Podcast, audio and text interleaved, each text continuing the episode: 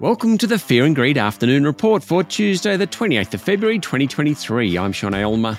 Every afternoon, we've got the five stories that happened today that you need to know about. Let's jump into it. Story number one: the S&P ASX 200 closed up half a percent today to 7,258 points. But for the month of February, the market was down 3%.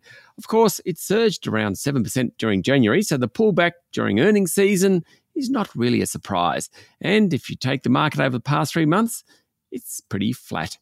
The fortunes of the iron ore miners turned somewhat today, with Fortescue rising nearly 3%, BHP was up 1.5%, and Rio Tinto was more than 1% higher. The banks were generally lower, though both National Australia Bank and Macquarie eked out gains. The energy companies had a good day, with Woodside up more than 2%, and Santos closing 1.6% higher. Goodman was another strong performer, up nearly 2%. Story number two retailer Harvey Norman's share price tumbled 7.5% today to $3.85 after the group said sales fell sharply in January.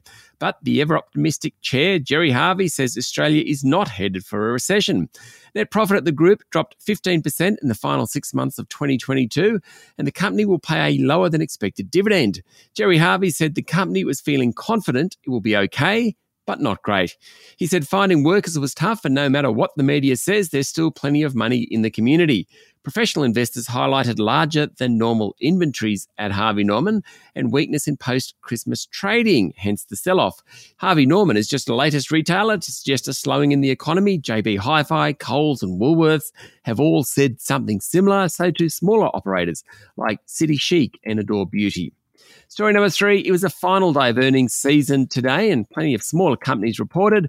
Cement Group Adbri said full year profit was down 12%, sending its share price off 7%. It also warned it may have to close one of its biggest plants unless the government changes its proposed safeguard mechanism, which apparently will guide big polluters on how much they need to reduce emissions. Silk Laser's share price jumped 13% after it delivered a big jump in profit. The group said consumers were placing a higher priority on Botox injections and beauty treatments than buying a new dress or jumper. Hmm. Tyro Payments earnings came in ahead of expectations and its share price rose 1%. Regional and domestic airline Regional Express said it had trimmed its interim loss to about $17 million. And bookmaker PointsBet said its interim statutory loss worsened to $178 million. It's doing okay in Australia, but not so in the very competitive US market. Its share price fell more than 10% today.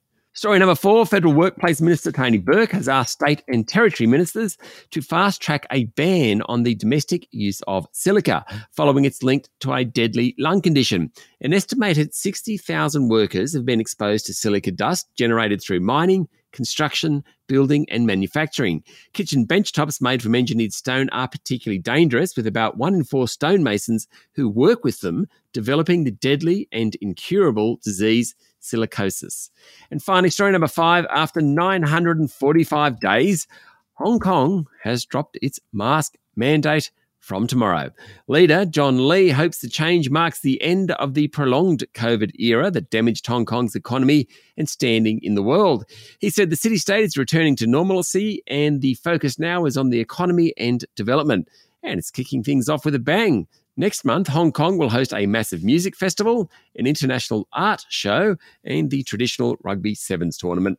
That's it for the afternoon report for Tuesday, the 28th of February, 2023. Michael Thompson and I will be back tomorrow morning with the Wednesday edition of Fear and Greed. I'm Sean Aylmer. Enjoy your evening.